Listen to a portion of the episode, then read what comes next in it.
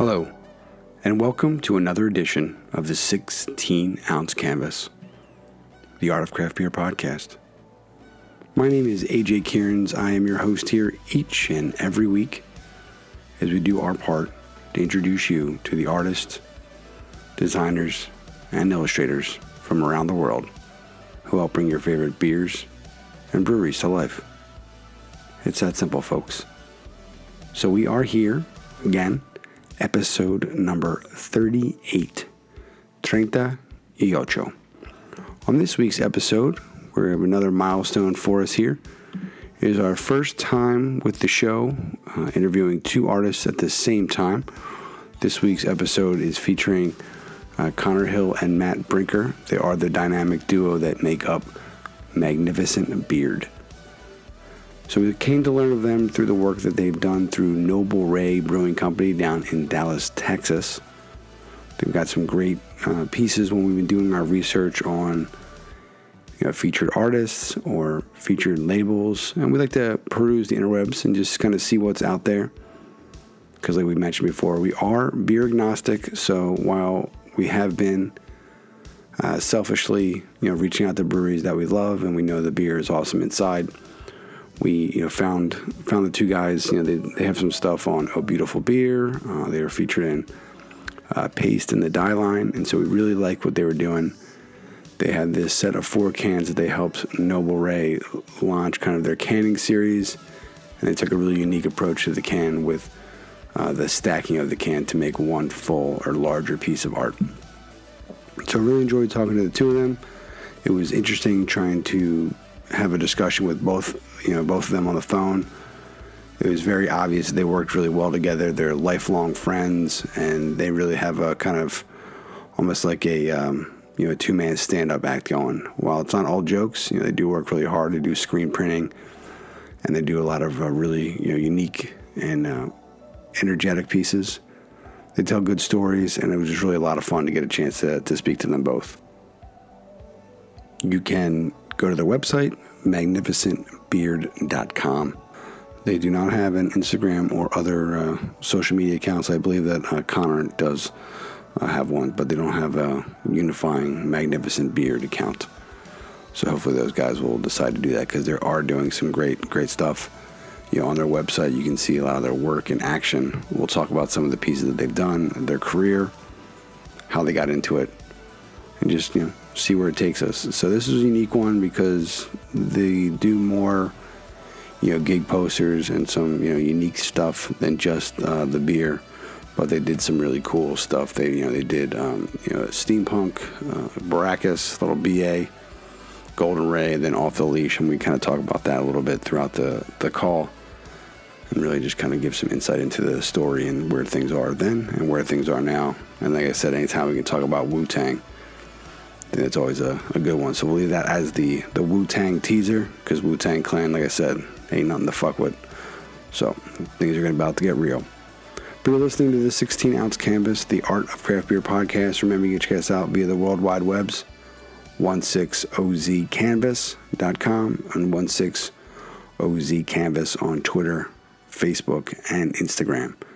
So, hey, if you find something you like, you find someone you like, not in that way, obviously, but just hashtag pound sign tic tac toe one six OZ canvas. We'll find you. We'll get in touch, and we're looking for new artists every day. So it's a lot of fun.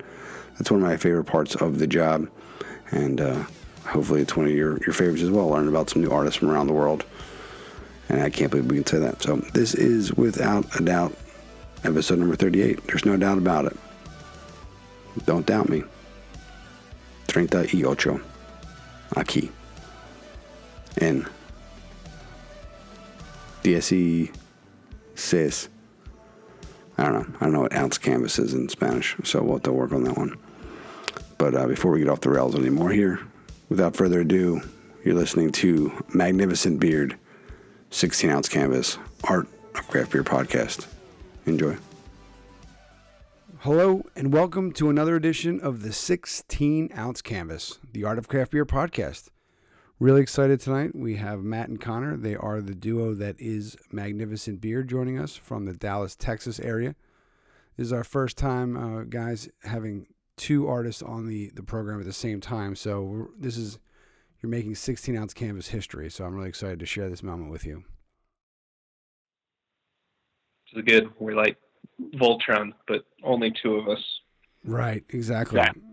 I do like some Voltron. That was that, that was definitely underrated. Uh, I think it got overshadowed by the Transformers. You know, I do I do feel that, that was not as appreciated as it should have been.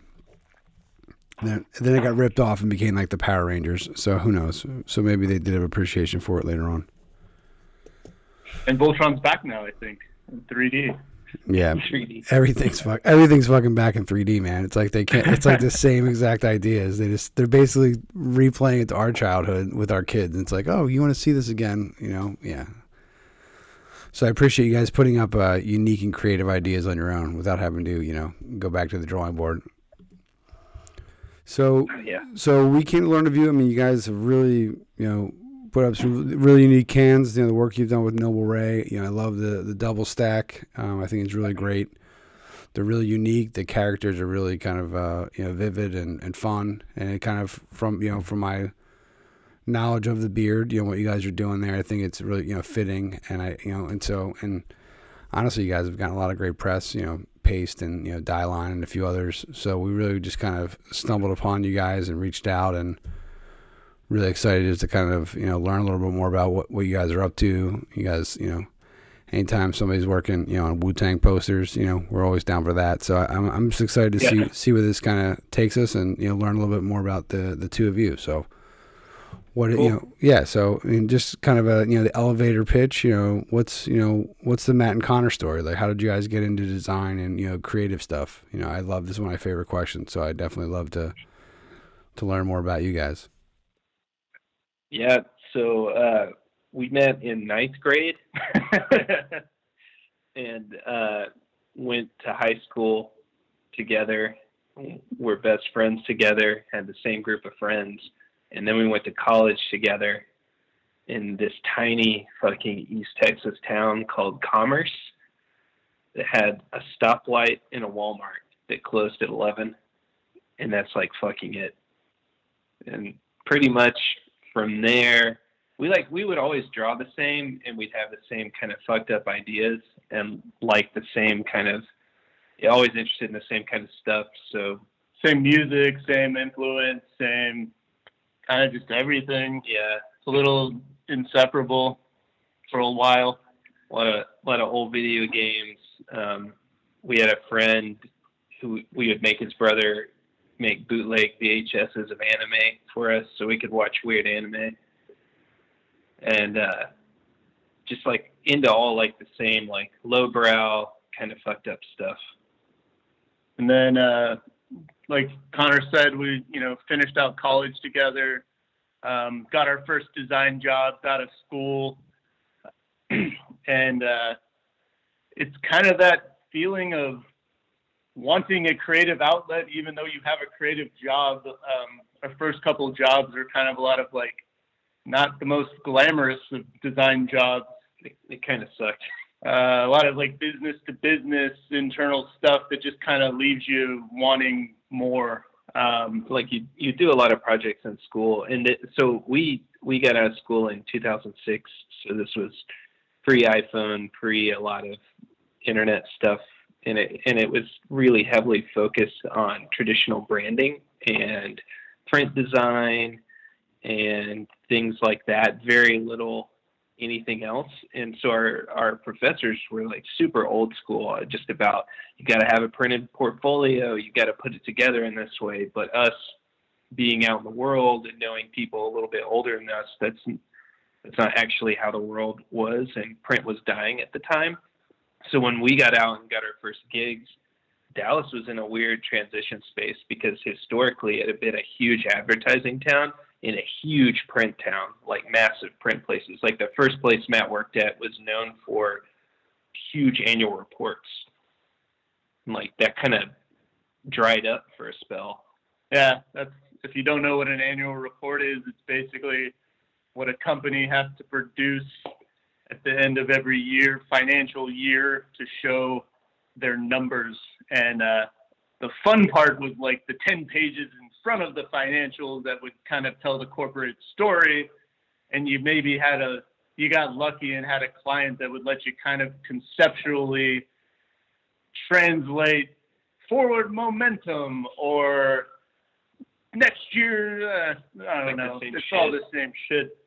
So uh, at the same time, too, we had another friend from college who was in many bands, and uh, we decided we need something else to do to kind of again kind of touch back to our influences and what we like to do and our creative out outlook on just life and things that keep you sane. Um, so we're like, hey, you have a band, we can make a poster for you. Like, so so this dude was in I think four bands at the time. Some some pretty well known, some kind of getting known. Um, and we were thinking we gig posters were starting to get big and you see a lot like when gigposters.com was still around that was like a big place to go to to see a lot of interesting illustration and design that was still hand done for the most part, like or maybe half digital, half hand done, but there's still that hand done approach of like, oh, you actually have to go and print a hundred of these posters yourself. Um, and that was re- really fascinating to us because we still illustrated on the side and drew our own stuff, and this was a way to kind of combine that for us. Um, but we had never learned it in school, had never been really been exposed to it outside of the internet, um, and and it wasn't like it is now where you could get on YouTube or Reddit, or if there was stuff on YouTube, it would just be like 30 second clip of bullshit. Right. And so um, we got on the gigposters.com forum and there was just like a wealth of information on there. And as we read about it, it's like, oh, we can do this ourselves. Let's just go to Home Depot and order the supplies we need and just figure it out. Um, so we, we fucked up a lot in the basement of where I was working at the time, trying to teach ourselves um, the printing aspect of it. So the design part, that's that's pretty straightforward, right? Like you do your illustration, um, whether it's hand done or if you're in Photoshop or Illustrator, or scan it in and color it that way.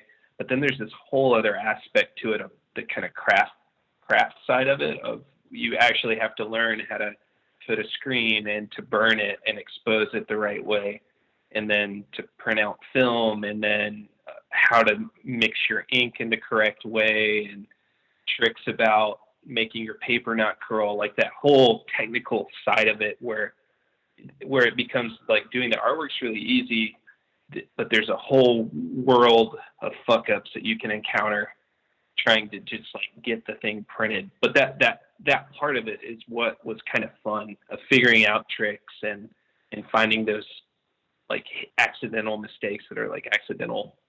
I don't know what you call them accidental surprises surprises happy happy mistakes. Yeah.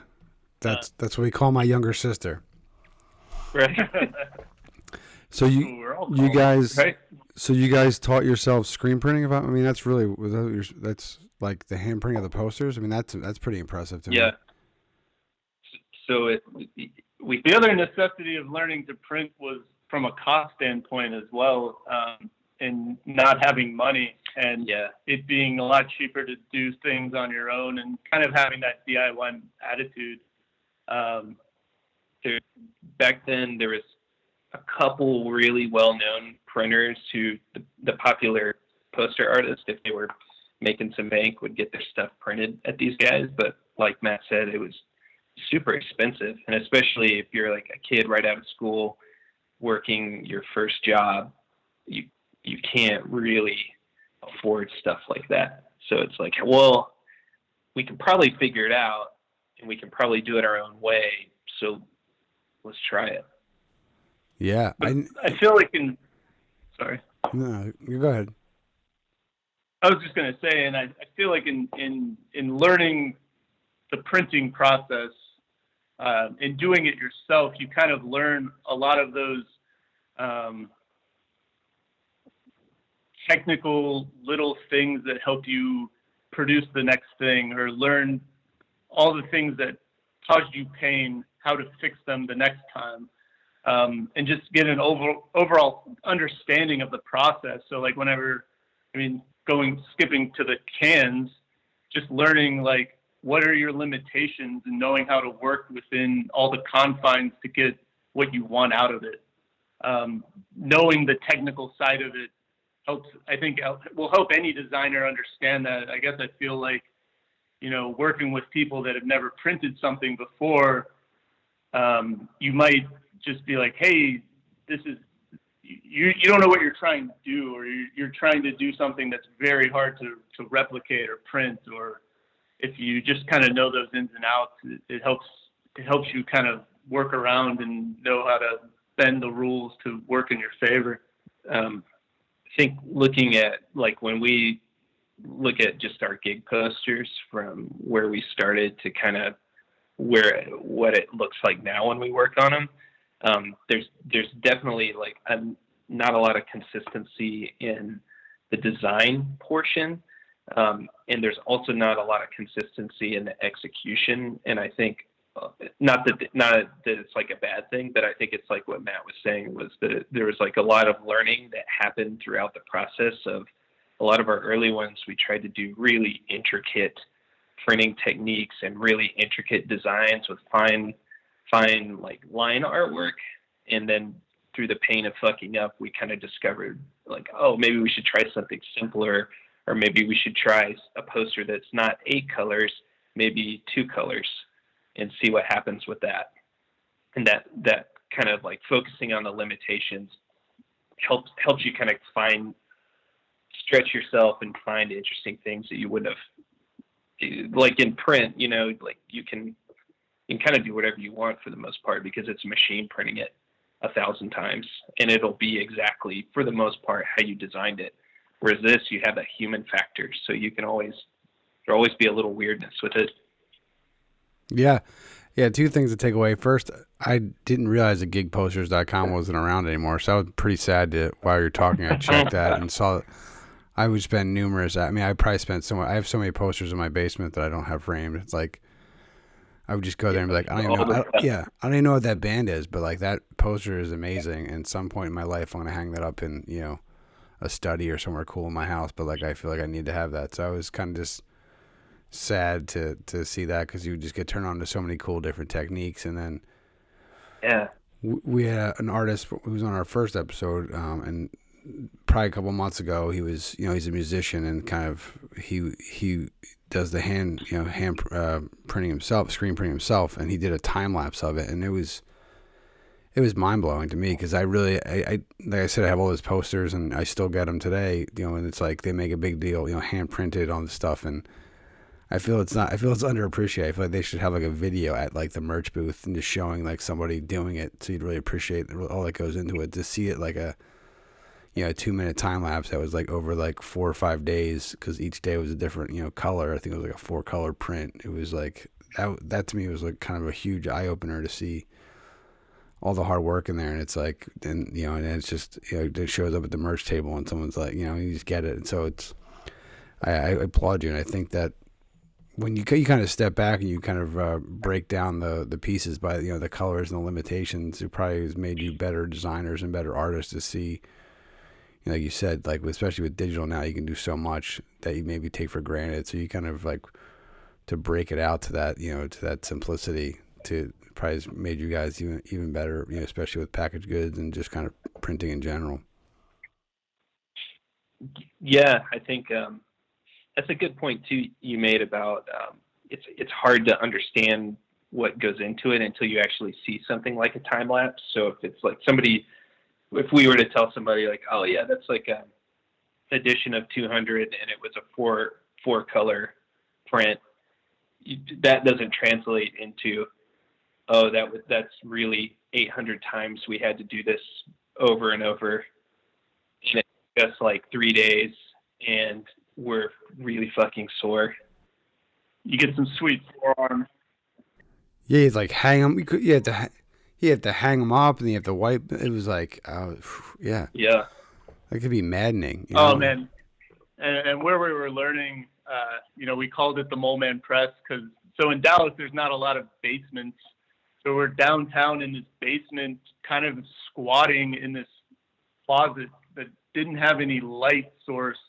So we had to like run extension cords to run lights in, and it would. Uh, it was the winter time whenever we were trying to get ready for this. Like it was our first show. We were trying to learn screen printing. We had this hard deadline of like we're gonna produce like 13 pieces uh, in two weeks, and this is all new to us. And uh, it's winter time.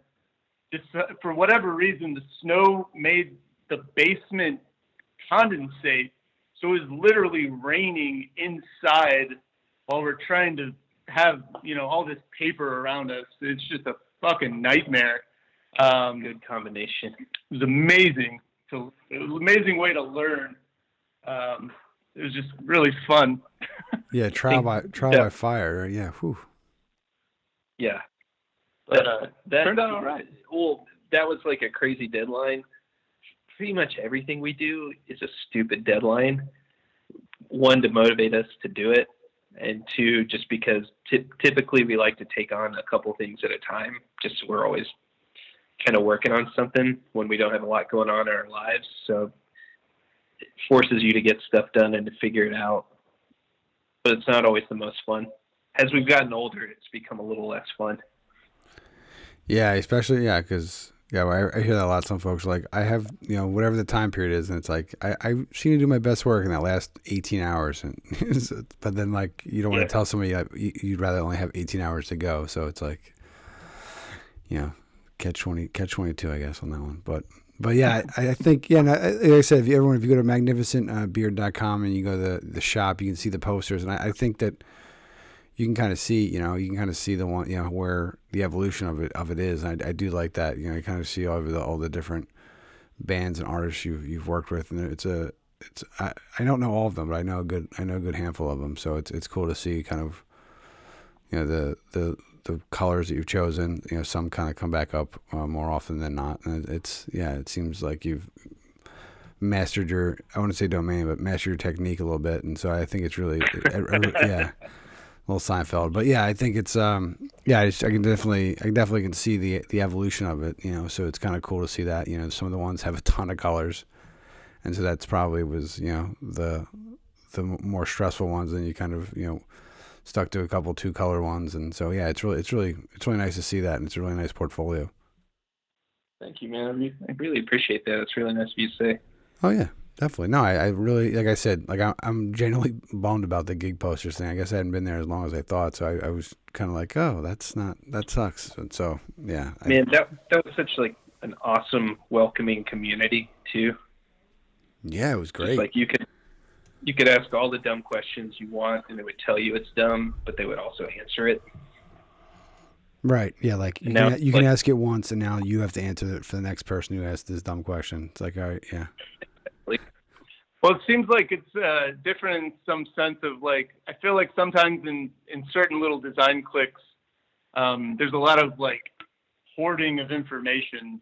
It's kind of like, no, that's my style, that's my shit. Don't don't I don't want to tell you about it.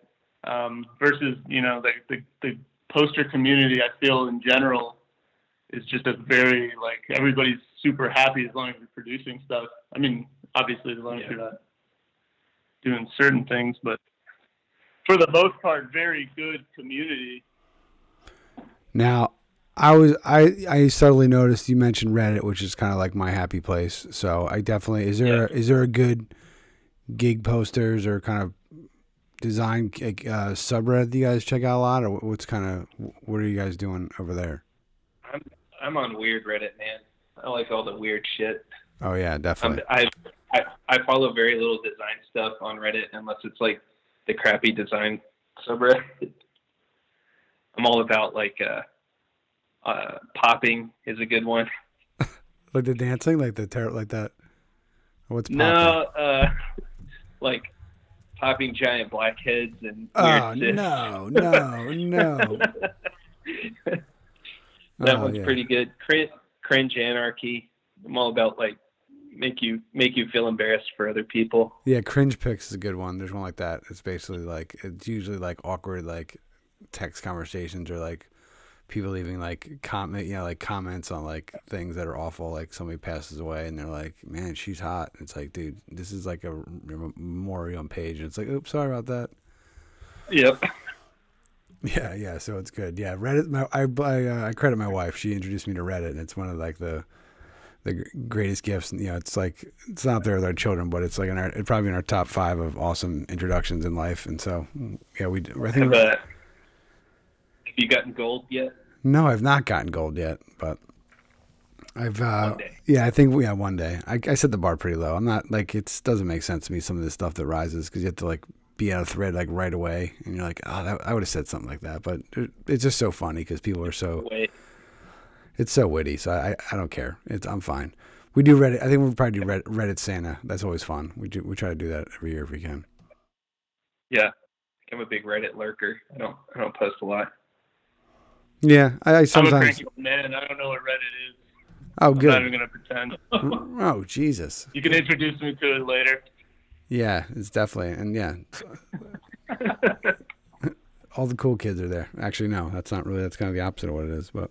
Um, so so yeah, so let's uh let's get into the the can. So how did you guys, you know, um, did you found in the in the basement? Did you guys lock yourself in? The guys from you know Noble Rey found you. How did how did you guys team up with uh with Noble Rey on those on those cans? So uh, I actually, that going back to that first job, um, one of my production artist guys that I used to work with, he um, you know, he we all split from the company, went our all different ways. Um, he got into doing some home brewing, and uh, he started doing his like own little homebrew thing, and that turned into him trying to um, kind of he was getting a little bit more established amongst I guess Dallas homebrewers, and uh, he had a partner, and then that fell through, and then um, Chris uh, the main guy at Noble Rey, he uh, he was kind of going through the same thing where he was trying to get his brewery brewery up and running, and um, something happened on their end, and so somehow their stars aligned. They met at something and decided to partner up and create this company. Um, so I knew Justin through just working with him like a decade earlier and uh, he had he had been following like posters and stuff that we had done, and um, always kind of a fan, and this kind of just all fell in line with everything for us, and it was kind of a cool opportunity because since he knew Matt, he, we basically sat down with him, and he was like, "I like your style, I like what you do, um, go do it." So kind of a kind of pretty cool to like get that get that latitude to just you know, whatever you think of, run with it, and we'll we'll entertain the idea. So the moral of the story is, don't piss off anybody that you used to work with because they might be cool and open breweries and then give you cool work. yeah, no, it's like every a lot of the stories are like, oh, you know, um, we did, you know, just did one of the guys, kind of like a comic book guy, and it was a guy he knew from growing up and when the guy was like, his buddy was homebrewing, you know, he tried his stuff like four years before the brewery started, and he was like, "Oh, that's really good." And then the brewery started to kind of get some legs, you know, become was about to become a real product, and he was like, "Hey, remember that brew, oh. beer I was brewing?" He's like, "I, you know, I'd like you to do the art for it," and he was like, "Oh, that's still like going on," and so like you're right, yeah, it's all everyone I've talked to. There's always these you know six degrees of separation and from you know a lot of you know there's some people who grew up or knew each other for, for long periods of time but it's really it's all the stories are, it's really interesting but yeah it's kind of good. You know like you said before right you're a lot of folks who have their nine to five jobs you know and they pay the bills but then you kind of need your creative outlet and so there's probably a lot of folks that are sitting next to you in that cubicle or you know on the highway with you right now who aren't loving their job and looking for a creative outlet, and that's why we do this. You know, I don't I don't hate my day job. It's it's good. And, you know, I actually don't have anything negative to say, but I just knew I knew I needed to be part of something creative again. So that was you know we reached out to a few artists and they were down. You know, we just kind of been running with it, and we'll see how far it goes. Yeah, man. Like it's always. I, I had an old boss that put it this way because he he did a lot of um, writing on the side. Like he wrote a lot of novels, and he was like, if you're gonna do like your side hustle, just make sure you got a day job that gets you the money you need and the time you need to where you can still pursue whatever your your bigger creative interest is. Passion. Yeah, your passion, and not feel like you're you're burning the candle on both ends. So if you're not fulfilled in one area, just make sure you can be fulfilled in another, or you know, make make make the time and the place for it.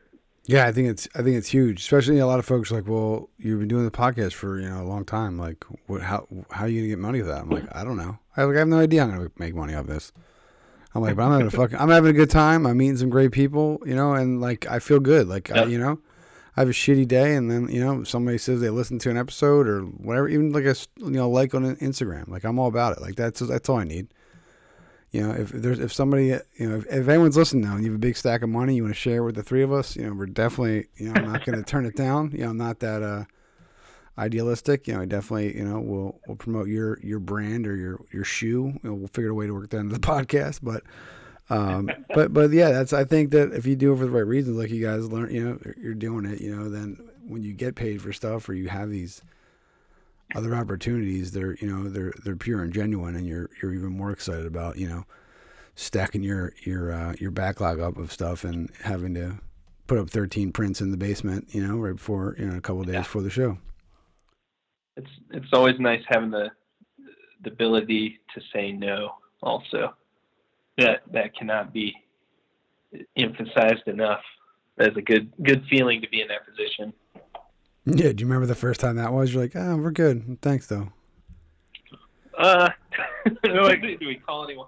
No, you don't have to Uh, call I anybody like- out. Hypothetically, we'll say we'll say hypothetical. Yeah. I feel like with a lot of the concert posters, we learned pretty quickly. Like if you look at if you look at all the posters, everything that you see that we've made, I'd say about ninety percent of it, we love those bands. It's something that we love music. We wanted to make something for other people that we we we either appreciate or we want to do something with. Um, but sometime in the beginning, you know, we'd get those like weird requests for somebody we don't know, and it's just that um, kind of again going back to whenever you spend eight to twelve hours at your job, and then you come home and then you're trying to make a poster when you really aren't into what you're making, it just makes it that much more whole difficult to care. the whole time you're thinking, fucking hate this shitty band. Not that they're shitty, and we would say that about them. I also can't think of any ideas because I don't care. Why the fuck did I say yes to this? What am I doing? And then you just have to find a way to get it done. That's such a bad feeling Yeah. that you did to yourself. Yeah, because a lot of times you have that during your day job, right? It's like, you, like this. Hey, you have to do this. Hey, Matt, this deadline. You're like, okay, like that's cool, but you just decide to do it to yourself, like on your your own passion project. It's like, oh, Yeah. great, you know. What have we done? Wrong punishment. Yeah, exactly. Now, so how do you? So, how do you guys team up with the bands? I mean, I, I, I like I used to, uh, yeah, I used to do radio for you know a long time and manage a you know manage a band. So I always appreciate a good gig poster. But how do you guys team up with them? Are they are they Dallas bands or is kind of just to kind of want you know f- this the the ball rolling from the the initials and then bands reach out to you? How does that go? At, at first, it was so it was our buddy that um, was in a great many bands. Yeah, let's name some of those of bands. was- yeah, let's name some of those bands. Uh, uh, Fishboy. He played bass with Fishboy, who's a local Denton band who's still around. Check him out. Fishboy is really awesome. Uh, he was also in a band called Hard and Sweaty and the Ready to Go. They were really good. Uh, another band called Little Bird. Uh, all of these are, are currently defunct bands, sadly. The hard and sweaty Um, poster, the hard and sweaty poster is really great. I really like that one a lot. Thank you. That's so. That's all of them. Yeah, Um, like that would be awesome. I'd be psyched. I would love to be this like a cartoon. Like that would be awesome. That that would be like, all right, I'm I'm done. It's like, all right, good to go. another one of our buddies is just like you I like the weird shit you make. Please just make some. Whatever you make is great. Well, and then doing those posters, we got some publicity through a local kind of paper called the Dallas Observer.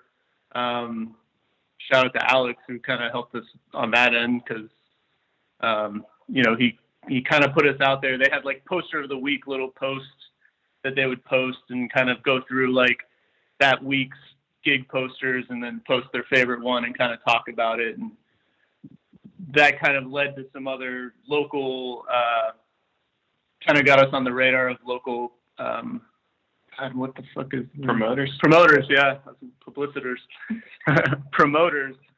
Um, so that's the thing, though, is like in talking to other gig poster guys, there's so many ways of getting kind of that job, either through a promoter or getting it through the band or getting it through the venue or getting it through. There's kind of not like a one way that it always happens.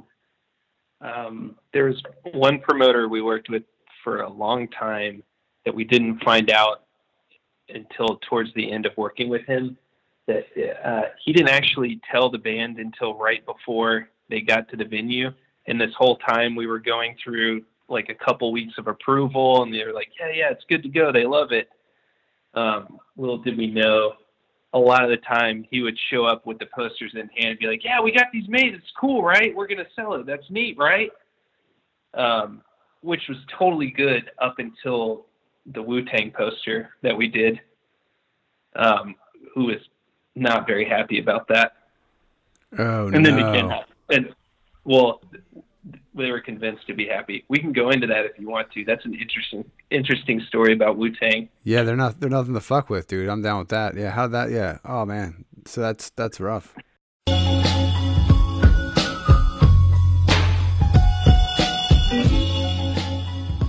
And we are back.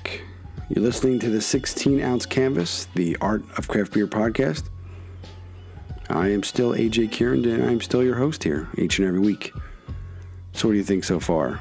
One of the things I really have come to appreciate, you know, I think throughout several of the interviews that we've done with these guys, you know, Jay Burke, Ink and Lead Designs, you know, Dan Blakeslee, you know, the OG Mr. Heady Topper himself. One of the cool things that these guys are really into is the screen printing. And, you know, for gig posters especially and just in general. And having been somebody who collects, you know, different show and gig posters, you know, throughout the years and who has a absorbent amount of them in the basement. So if there's anyone out there who runs a framing shop and wants to talk, would love to to find out some more information about that. But is I think that the appreciation level that is had by me has grown exponentially for the difficulty and the hard work that goes into screen printing. You know, Dan, probably you know a couple months ago, maybe about a month and a half ago, when he was releasing uh, the mermaid print that he did, I think in celebration of his new album, put together a time lapse video, which to me was really eye opening. The amount of work that went to that, you know, it was a time lapse. It's like obviously that's you know sped up, but you can just see even from that the amount of time that goes into it. So there's a great video on magnificentbeard.com. You can even just see their studio. You can see the racks. You can see all these little pieces that you know when you watch it on first glance. If you're not cognizant of what's going on, you can really you know you might not notice some of the subtleties, but the amount of time and effort and you know some of the stuff they talk about is just so. It's just a huge commitment for these pieces, and so I really just it's a it's a amazing craft. It's not easy and it's just really cool to, to see all the, the different artists who've you know made that commitment and the, the output that comes from it. I think there's a lot of similarities you know between artists, not their aesthetics or their, their style, but just you know there's a love of the of the gig poster, the screen printing, love of comic books. We found a large amount of folks who are really into metal music, so. I think that the uh, six degrees of uh, separation for, for some of these folks would be really cool to, to kind of put together. So, never a dull moment. Really interesting. Really love to learn about just kind of different paths. You know, the guys are definitely jokesters. They've been together for a significant period of time. Almost, uh, I think, more than half their lives they've been friends. So that's really exciting. You know, having friends you've grown up with, you know, the, the importance that we put here on, you know, friendship and, and family. So to see the two of them still doing it, having the day gigs, you know, the grind, the hustle, we love it. You know, it's not easy, you know, working 40, 50, 60 plus hours a week sometimes, you know, even more. and then to come home and do your your side gig and really try to make that into the full time and really make that you know switch or, or flip. It isn't it isn't easy and definitely has moments where you can kind of get down and out. So hopefully one of the things that we try to do here is inspire. We try to showcase the hard work, the extra effort that goes into this, the folks that are really doing it, what they care about, and what they're doing to to make them happy. You know, there's the the pay the bills gig, and then there's the uh, spiritually satisfying gig. So sometimes they're the same, and I know we have artists at different points in their career who are getting there, or just got there, or maybe won't get there, but they still all have that love and passion for it. And I think it's a a common thread is you know is hard work, creativity, and definitely challenging yourself to try different things, different techniques. And it's really cool to to learn about that. So um, tip of the cap goes to those guys. Really excited to learn that they did not do the uh, Eagles Tears and the the Philly Suck beer that came out from Noble Rey. That was definitely going to be a sore spot for us one of the things that we do love here is our Philly sports. I'm proud of Philadelphia, proud of my hometown growing up. We've had a lot of artists who, unbeknownst to me, are from the Philadelphia area. And so, while it is, um, you know, a good, good lighthearted ribbing, uh, anytime you can, you know, say Dallas sucks and kind of, you know, jab at them, it's always fun. I know that they were little bent out of shape when Weyerbacher came with the Dallas, Dallas sucks beers.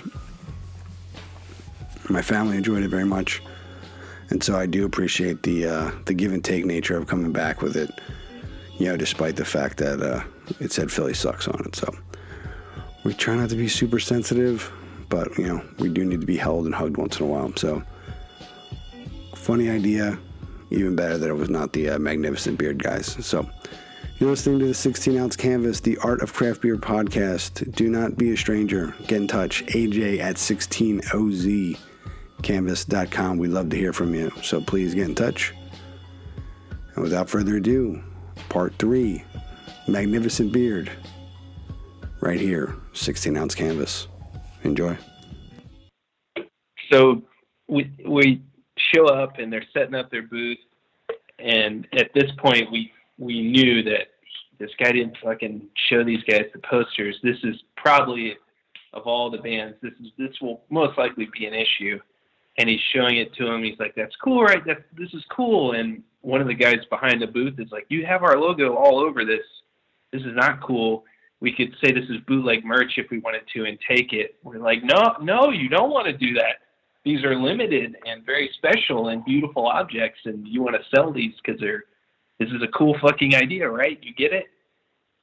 And uh, we start talking with the guy, and he's like, "Well, yeah, I don't want to make." a hundred of these things. I want to make five thousand of these things. So let me give you my email.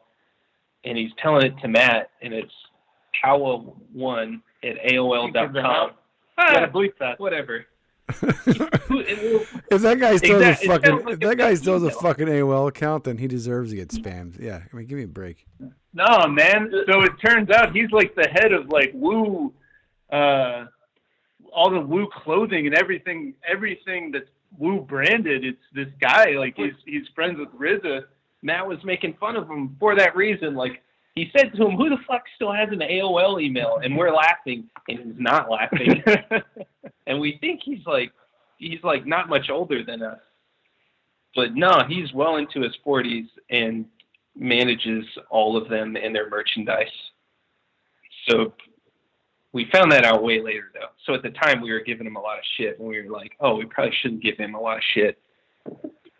Um, so after the after the show, we're coming back around to like settle up with money and all of that, and they're kind of stacking up their booth, and another guy's stacking up their booth, and we're just kind of talking, and then the venue comes out and says, "Hey, do you know where they went? Because they owe us a shit ton of money." We turn around, we're like, "No, where did they go?" because they also owe us some money. But in our heads, knowing full well, well of like of the people to pay, we're probably like at the bottom. Yeah. like, like, the bottom of the list. Oh, we're gonna pay the venue. Yeah, yeah like, we pay the poster guys, but we're not gonna pay the venue and the sound guy and you know the security. But but hey, here you go on your bootleg posters that you made and didn't get approval on. so we're thinking. Luckily, Matt got his AOL email and his number, and so we're, we're looking at the club next door, and they're not there, and it's like two or three in the morning, and we're walking back to my car, and we're thinking, well, like years later, we may laugh about this one day, but not right now. Did Wu Tang just fuck us? I think Wu Tang fucked us. and so Matt's just been calling him and calling him and calling him. And finally, he's like, I'm going to call one more time. And he picks up. And he's like, hello? We're like, who, uh, hey, this is the, this is Matt and Connor who made the posters for you. Uh, we, uh, you owe us some money. Why'd you leave? And he's like, nah, man, it's not like that. Come downtown to the Marriott on this room, on this floor, and we'll settle up. And we say, okay, we will. And as soon as we hang up, we're thinking, oh, oh fuck, this is a bad idea. Why'd we agree to this? And so we go downtown to the Marriott, so and go. we walk in. yeah. We're in there, and we're walking up, and uh, who's Raekwon's down there. U-God's down there. I forget who else. Ghostface. O- Ghostface, ODB's cousin. Yeah, this is this is post ODB. Yeah, which um, I, which if you haven't seen the poster again, you go on the website. It, there's uh it's missing the ODB book, which I think is a nice little nod there. It's very subtle. Good job, guys. Thank you. Uh, and so we're like, oh my god, look, it's them and it's us. And we don't know what to do, so we just kind of go upstairs and we're knocking on the door, and the whole floor smells like weed, like full of like clouds of weed. And we're like, oh man, what's gonna happen to us? And um, we're knocking on the door, and the door opens, and it's the fucking promoter from the club. And ladies, and this promoter guy. And we're like, what the fuck are you doing here? You were just saying they owed you money. How are you here? And you you fucked us over. And so he pulls us in and we start talking to the guy and that's when we find out, oh, he's not really our age. He's 20 years older than us and also manages all of Wu-Tang. And he's like, "All right, so let's settle up." And he pulls out this just massive wad of cash. And he peels off the least amount of it to get to it. and he's like, "All right, so when you're ready to make five thousand of these, let's do business."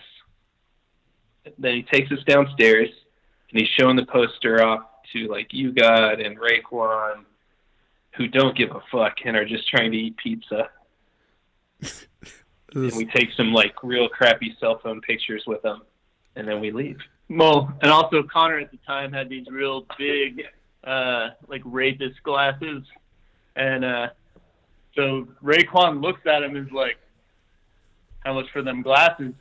So he's just gonna buy the glasses off Connor's face, and Connor says like the most white thing that you can possibly say to anybody. He's like, "Well, if I give you my glasses, how am I gonna drive home?" stares blankly at me and just shakes his head. Oh man, the low point in my life. the, how, Raekwon could be wearing the glasses right now. Man. Yeah, right. Do you do you have the pictures though? Do you guys still have the pictures? I got a couple. Yeah, they're like from like an iPhone three or three G. Not even. Yeah, I have like, like my real yeah, bad. Yeah, I have like my Palm Pilot like phone pictures, and they're like so bad. But like you know, it's like well, if you look at this at like a 18 by 18 pixel resolution. It's super clear, guys. Like, just imagine how great this photo looks. It's like, yeah. Enhance. Wow. That that but, yeah. That, so, so, did you make the five thousand? Are you guys still working on that? Uh, still Never working heard on that. Never heard back. and, and that's how we met the Wu Tang Clan. Yeah, that's that. I I was not expecting that. That's pretty. That's a that's a way better story. No offense, Noble Rey, but that's a way better story. So I apologize. But I mean, no. Yeah, I had a little. Was uh yeah I'm uh we'll, we'll get the cat out of the bag now. I'm from Philadelphia, and so their their most recent run of cans was uh was not my my favorite. Um, mm. so I definitely was uh you know, it was like, oh, we already agreed to do this interview with, with those guys. I'm like, uh, we'll, we'll, still do it. I'm like, but the the Philly sucks and the Eagles tears ones were not uh, were not my uh, were not my bag, so to speak. But uh, you know, I, I can take a I can take a good joke, and I, I do appreciate that's, it. That's okay. We didn't we didn't do this, so that's. Oh okay. yeah, I was super psyched to find that out. I was gonna, I was like, this is gonna be really. I'm like, I, I, don't know. I'm like, this is gonna be awkward. I'm like, if they did those cans, I'm like, this is not gonna go good. I'm like, I'm gonna be really bummed about it. I'm like, I'm like, I'm gonna try to bite my lip. And eventually, you know, I'm like, all right, but yeah, the thing they wrote back to me and told me that you guys did not do those cans, so I was happy about that. Yep. Now, if you feel, feel free to say whatever you want.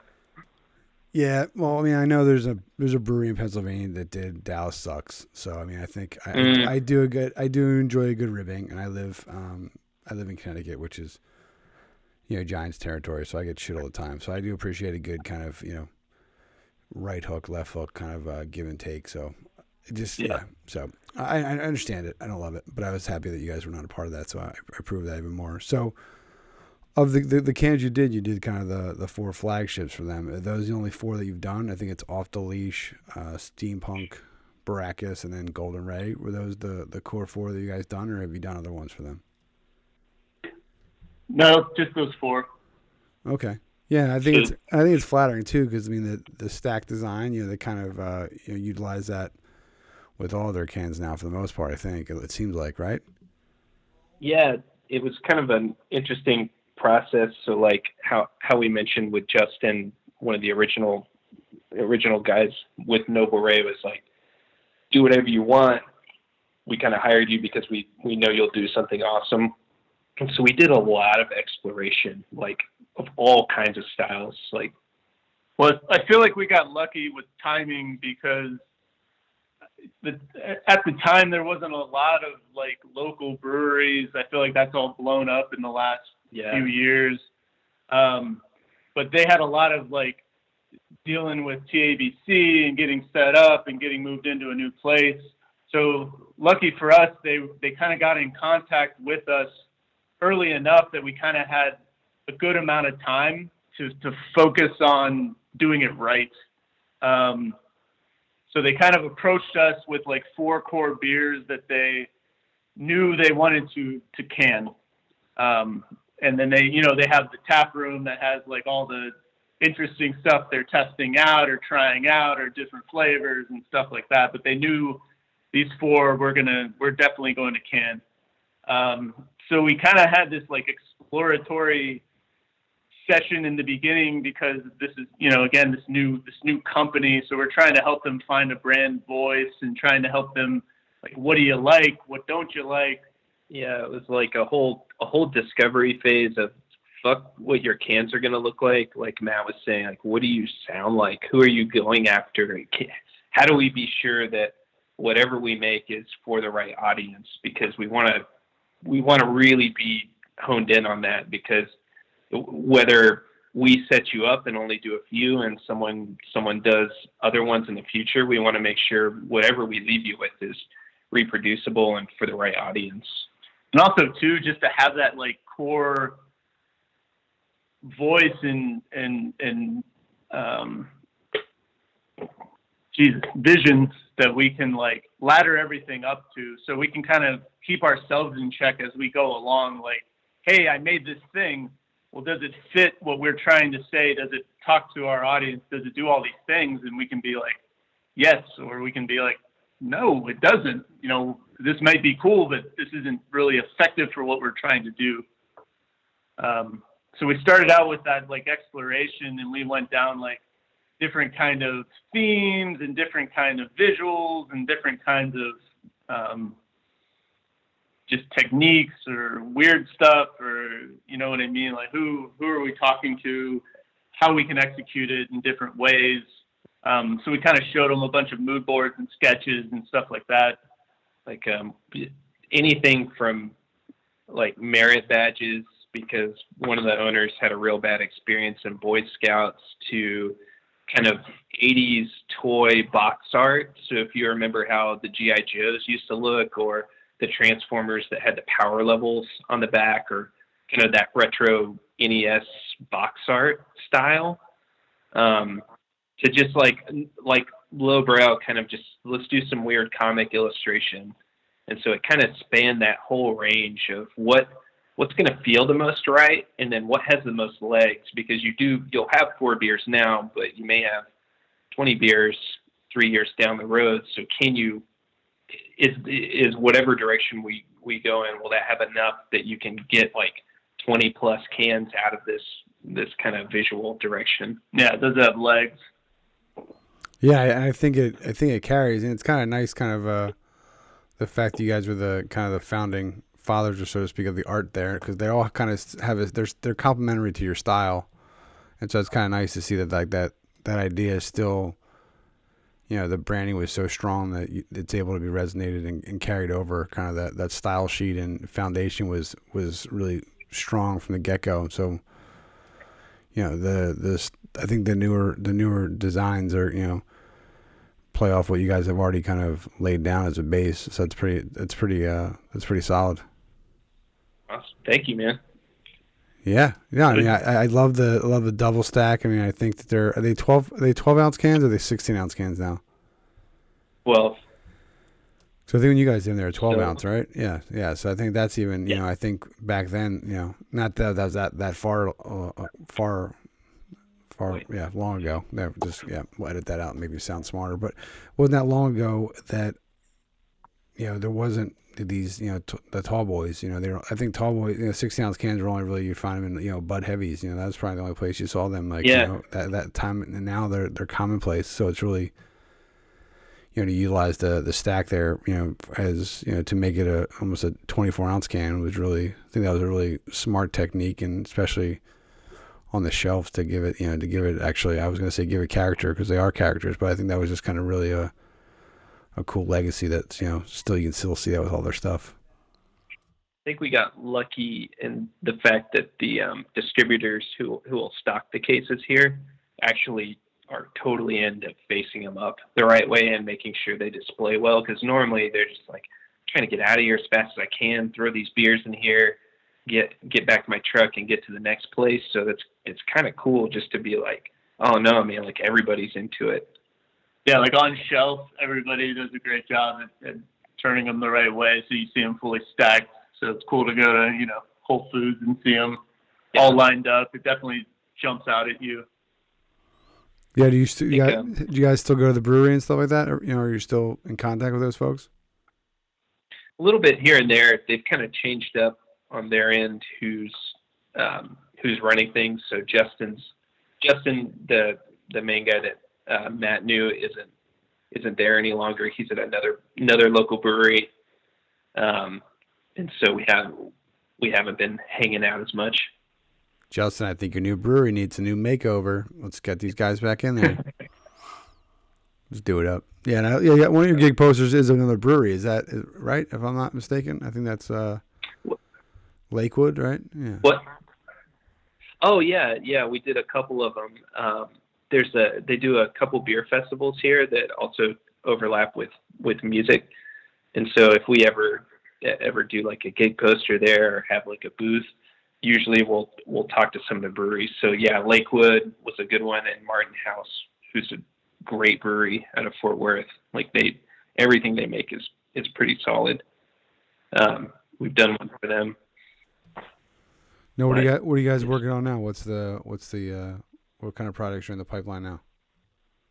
the last thing we really worked on was actually another beer can um, for a guy out of Port Moody, British Columbia, kind of right outside Vancouver, who who found us from some of the publicity on these cans.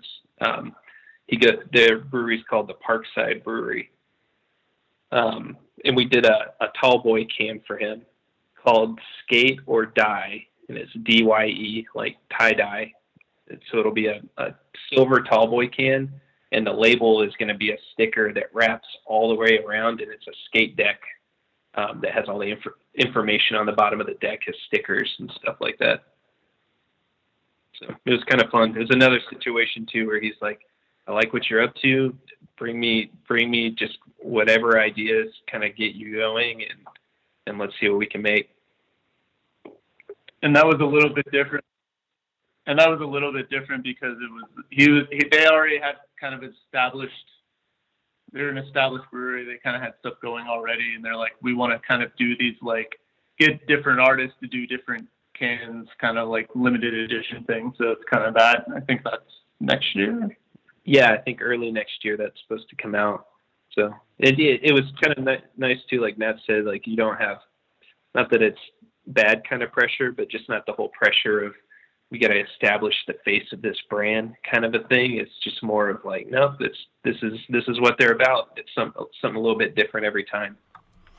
Yeah, and I think that um, if you haven't checked it out, it's uh, Collective Arts uh, uh, Brewing. They're out of Canada too, and they every six months they have like an open kind of uh, I don't know, I guess kind of like call for artists, and every you know then they re- release that next season's line of beers, and it's usually like anywhere from like four to eight beers, and they're just their whole thing is like different artists from around the world, and so it's really cool. You know, if you check, it's, it's kind of a similar idea, but that's like their whole their whole line of you know beers is just different artists. Each like the same four pack, I think, is two different artists. So it's like two like of the four cans, like two are the same, you know, for each artist. So it's I, I really like when when breweries kind of take a chance like that and mix it up. That's awesome. Like their whole thing is like every every can's going to be different, something cool. Yeah, it's cool, and they have like a big like I think the last time like they've they've done I think they've done a lot of it, and so I think the last time they did it was they had like a huge party in Canada, you know, so which is good because I just read that they're uh, they're one step away from having uh, legalized marijuana if people are into that. So I've heard, but They're so close.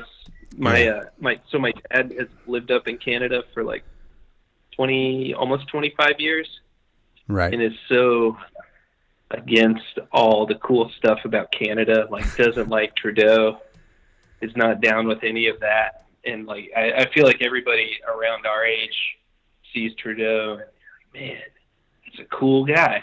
yeah, He's like, he's like with it, a young a young with it person yeah. I feel like he, of power. yeah, I feel like he takes whatever just said in our country and just like has a reverse press release like ready to go. He's just like, huh, this will be Yeah. easy. He's like, this is pretty. He's like, this is pretty. Like his press secretary must be like, this is the easiest job ever. We're just gonna say the complete opposite of Mhm. what that guy said. And he looks like, yeah. Then all the ladies love him. Yeah, my wife definitely. I'm like, why are you following so much uh, Trudeau there? You know, she's like, uh, you know. I'm like, all right, whatever. Trolling the Reddit. Yeah, yeah, exactly. Yeah. She's like Trudeau, like she's a moderator of like Trudeau subreddit. I'm like, all right, whatever. do you know, do your thing, or whatever. It's all good. Uh, yeah, so I, I definitely, yeah, it's uh, it's cool. Yeah, I definitely, it's uh, yeah, I might get to Canada for for a bachelor party next year, so that should be interesting. So it'll be fun. So uh, this next question is one of my, I guess, one of my favorites because uh, I mean, and I think we've answered some of it with your with the the gig posters. But what's uh, you know, what kind of tunes you guys listening to when you're creating? You know, what's uh, what's you know, I don't, I, I willing to bet you guys aren't working kind of uh, in the silence ambiance kind of guys. But what kind of you you're rocking out to the bands you're working on, or is there what's the what's the studio setup like there over at the Beard? Um, I would say like whenever we're doing a gig poster, we absolutely try to, you know, submerge ourselves into to the to the bands we're making stuff for. Um, I mean, I think that that's always been our approach from the like we always want a fan of the band to be a fan of the art. Um, we never just wanted to make something generic and then slap a band's name on it. So we always wanted to have that like next level of like a lot of our posters you can kind of see little hidden things and again a lot of it's not to songs or albums or just stuff that you know we would do whenever we're listening to those to those bands. Um, so always trying to have that like other level of substance to to the posters. Um, i think at the time this what was it? Jay Reatard, BOCs, uh, hot snakes Drive Like Jehu. Trying to remember what else. Hmm. Oh, P- PFFR. yeah Did you That- ever, see that show Wonder Showzen? It was on MTV2 back in the day. It was really violent puppets, and the collective that made it was PFR or PFF, PFFR. PFFR. And they had they made this album, Matt fucking loves, and I fucking hate it. he loves to play it while we're in the middle of something and just stare at me. Basically, like nails on a chalkboard to him.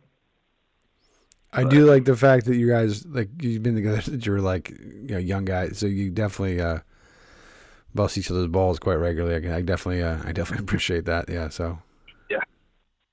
Uh, we, I think we keep each other in check too. Yeah. There's a lot of debate and argument over ideas and um, stuff like that. But yeah, now, yeah. Now how does it's that? always yeah. it's always constructive.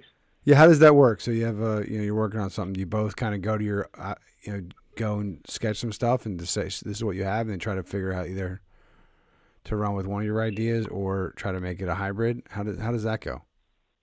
Bo- Both, I feel like. So sometimes we'll kind of go our own way and draw some stuff and then come back and, and debate over why we like what we like and if it's a good good enough an idea or if we need to push it or if we need to like keep keep pursuing other ideas.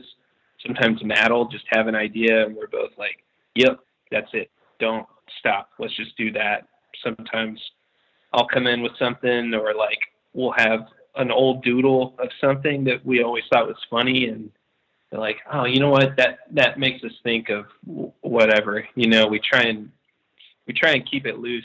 We don't have like a really a really set way to approach it. I think it's a little different too now that we're a little more grown up than we were. It's a little bit different. Um a little more streamlined. yeah. Like af- af- just for doing it for so long it's like we know we kind of know how to get to that place faster or like when to cut bullshit And like I said, for the, the we had we had a good amount of time on these cans. Um, so actually, uh, I'm looking at like I'm pulling up like our sketches and stuff like that, and our initial like mood boards and stuff that we had sent them. And uh, there's like iterations of the cans where they weren't stacked. I just remember that was like that was the total like just us working it through yeah and it just all was came together of like, oh, we can do this on both sides and stack them. And that that reminds me of like we were we were so close to going with a direction that had um like one of it was off one of the the beers that's off the leash. It was a dog chasing its ch- uh, its tail around the around the can. Like oh we could do like a Mr. T van like that and figure out some other stuff for some of these other beers. And we were all feeling like pretty good about it but Matt had done this one other idea that was um it was still like half of a head, but it was the bottom half of the head down to the neck, and it had the the type at the bottom, so it's just like a hint of Mr. T or a hint of a steampunk person. And thinking about like, oh, you know, it'd be really cool if you used the entire surface of the can instead of like a tiny little rectangle. Combined with that, and just kind of like I don't know, like Matt was saying, we gave ourselves the space to to get to that point to smash those things together. and I think honestly too, just getting lucky with uh, Chris and Justin also being cool with it. Um, I feel like if you look at a lot of cans, you know, it's a lot of maximum branding, or at least amongst like a lot of the um, bigger, bigger, bigger beer brands.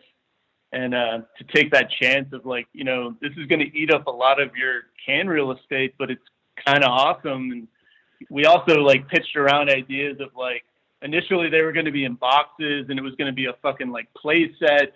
And like it was basically like let's imagine the cans as action figures. It was it, i mean it just it all felt it all felt right at the end.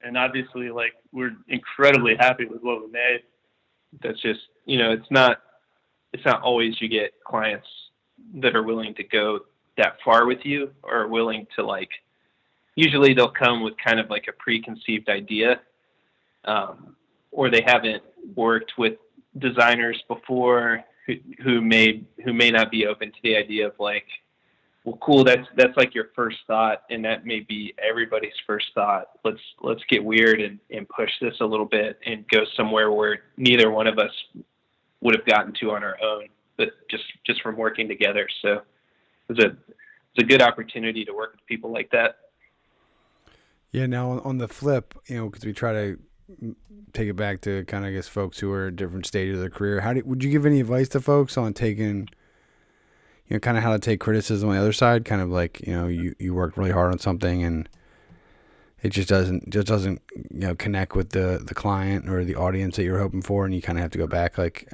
how how's that process for you? Kind of both like getting used to, I guess, in a way, the rejection or kind of the, the critiquing. Is that are you thick skinned to that, or is it, is it kind of still you know tough at times? You know, I, I find that to be interesting. I think um, it, it's it's always going to be different at different stages of your life and where you are in your career, even. So I think in, in going to design school like we did, that's that's basically what the bulk of it is. Is you either making up some bullshit on the fly to prop up your idea and having other people try and tear it down or question you on it, or you trying to like pull out of somebody where that idea came from. Um, getting used to that, I think is good because it makes you more open to like discussing your work. Matt Matt had mentioned earlier there was a big feeling in some design communities of like, oh, this is a secret and I'm not going to share it with you and you know, you go figure it out yourself. I think that comes from a place of being worried about what other people might say about your work or about you or about your ideas or whatever it may be. And I think um, just being open to hearing other points of view and consider what other people are thinking because they're not you and they come from different places will help open you up to like push you to, to somewhere you wouldn't have gotten on your own. Yeah, I mean, I think my advice too would be, I mean, that's that's kind of the sole reason why Magbeard exists in the first place was you kind of have to go with an understanding of when you're doing work for somebody that's paying you to do it, you kind of are at somewhat of their mercy. And, uh, you know, I've seen so many good ideas get killed for really stupid reasons, but that doesn't mean that necessarily should die. It's kind of like, how can you make it work for you? And just do it on your own then if it's yeah. something cool. I think if if you're working with somebody who's a little bit older than you and they're selling stuff in and you see them saying all this crazy shit and telling this crazy story just to get something sold in, that's where you can like draw the line and be like, damn, like look at all the hoops they have to jump through just to get an idea from getting killed. Um, so it kind of helps you be a little more self-selective about stuff. I think too, um, at a young age, everybody's like, man, it would be so cool if we did this, or I have this great idea for whatever, but they never end up doing it, or they feel this anxiety over getting started, or they may think just like, I don't, even, I don't even know how to do that. I don't even know who would buy it. Ninety percent of any of this shit is just like doing it, just saying like, fuck it, I'm just gonna go make something and figure it out. And once it's out there, that everybody that everybody's like, oh, you're validated. You're you're on the internet, or oh, you made something and you've been at Flatstock. Like you're you're legit now, and you're no different than you were from like a couple days ago when you were in that place of like, I don't know how I'm going to get it done. Yeah, and no, I agree. Like I said to you when we before we started, you know, the idea was just to even to do this was like I I had too many of those ideas that like in my head were going to happen and it never did, or like I had an app idea and then it became a real app and I wanted to like flip over a desk because I was like, fuck, that was my, like, that was literally my idea. And so I was like, well, yeah. And then, then people were like, oh, you're on iTunes? Like, that's amazing. And they're like, I want to tell everybody about that. And I'm like, oh, just, it's a lot. It's a pain in the ass, but you just got to fill in a bunch of fields and like, you know, have an Apple ID. Like it's not, yeah. it's not like a moon landing thing. But I mean, I mean, folks at home, iTunes, go there, five star reviews, rate this shit, go. But no, but seriously, like yeah, and I agree. Like I think that, uh, like they say, part of it is just kind of like that, that leap, and just being like, all right, well, let's see what happens here. You know, if I fall on my face, you know, at least I can say I tried. It's better better than not doing it. Yeah, exactly. You're gonna learn. You're gonna learn. Yeah, I think that I yeah I think if, if your life yeah life's you know you gotta take some chances and not that these are life or death choices we're making here, but I think they just make life a little more enjoyable if you're putting something out creative that you're that you're proud of. Yeah, no, that's exactly right.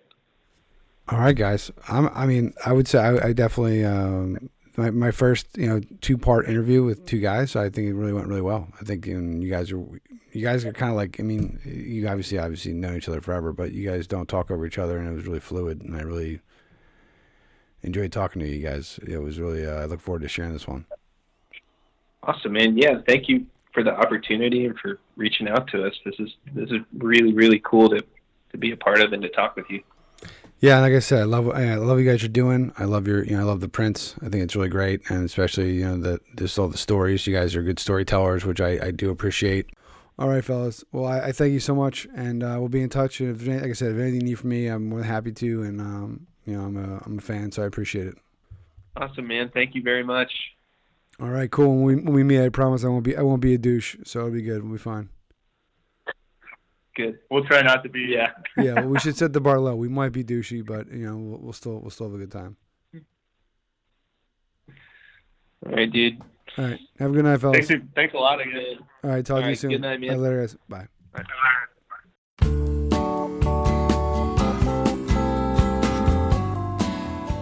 And there we have it. Episode number 38 is in the books. I want to thank the guys from Magnificent Beard for taking the opportunity to join us. Love the story about Wu Tang Clan. The, just the fact that there's a, a Wu Tang Clan story is pretty hilarious. And that they uh, came back in one piece is uh, it's even better. So love that. Uh, love the poster on the website. Was definitely drawn to that when I first saw it. it has the uh, Wu Tang is for dummies kind of uh, DVD look to it. If you want to go to their website, magnificentbeard.com, you can check that out. A lot of great prints there. A lot of stuff in the shop that's still available. Really like that, and it's really cool. Some of the music that they've uh, been a part of. Uh, you know, I love a good gig poster. I love when it's uh, you know tied to artists and bands that they really enjoy, and so you can really see that uh, you know Connor and Matt really take pride in that, and they're at a point at least now where they're not just taking anything that comes you know comes down the pike. So it's a that's a big step. You know, it's kind of like that. Once you get through that first year of having your own business, you really can make some more you know unique choices. So they're doing a lot of cool stuff. You know, the, there's some. I really like the uh, M83 set that's on their website. They did a cool poster for you know Lakewood Brewing Company, which we talked about. There's some cool shirts there. You know, Stephen uh, Malkmus and the Jicks. Uh, you know, so there's definitely a lot of uh, cool things over there, and really, really exciting to see that they're uh, still crushing it. Um, one of my favorites is definitely the Hard and Sweaty and the Ready to Go, which is just a great name. Anytime you work in a good ampersand into a into a band name, it's always it's always good. So, like I said, head on over to the website magnificentbeard.com. Let those guys know that we uh, we sent you. We're doing a lot of cool stuff over there, and really just kind of uh, love the entrepreneur, love the hard work and the hustle, and they're definitely uh, burning the candle at both ends, but seem to be uh, having a good time doing it. So, I want to thank you once again for joining us here. This is our fourth 12 pack, so that is really exciting. We've got uh, a lot of uh, things in the works for the, the fifth, but this has us locked in to continue to be doing these up until early 2018. So we're coming up. April will be a year, and uh, we have a few meetings in coming weeks. We keep teasing that. Life gets in the way a little bit, but we have some ideas. Got some things in motion that we're definitely excited to, to share with you soon enough. Soon enough, but don't be a stranger. Get in touch. We'd love to hear from you. Make sure you check out the different artists that we feature each week. They're working hard, and it's always cool. Follow along, join them. And we thank you once again for checking us out here at this 16 ounce canvas, the Art of Craft Beer podcast. I'm AJ. I'm your host, and I'm leaving. Done. Wrap. Over. Adios, muchachos. Until next week, we thank you and you and you. And if you haven't, since we're got some extra time, if you haven't, just head on over to iTunes, leave a nice review. You know, click a couple stars. They say five is good. We'll take it. You know, we're a humble bunch here. And uh, if you have any feedback or reviews, we'd love to hear from you. So be in touch. And until next time, we thank you. We're having a great time, and you're helping us do that. So cheers. Go. The episode is over now. Fade to black. Roll credits. Control Z. Up, up, down, down, left, right, PA, select start. Hmm. That's all I remember. All right.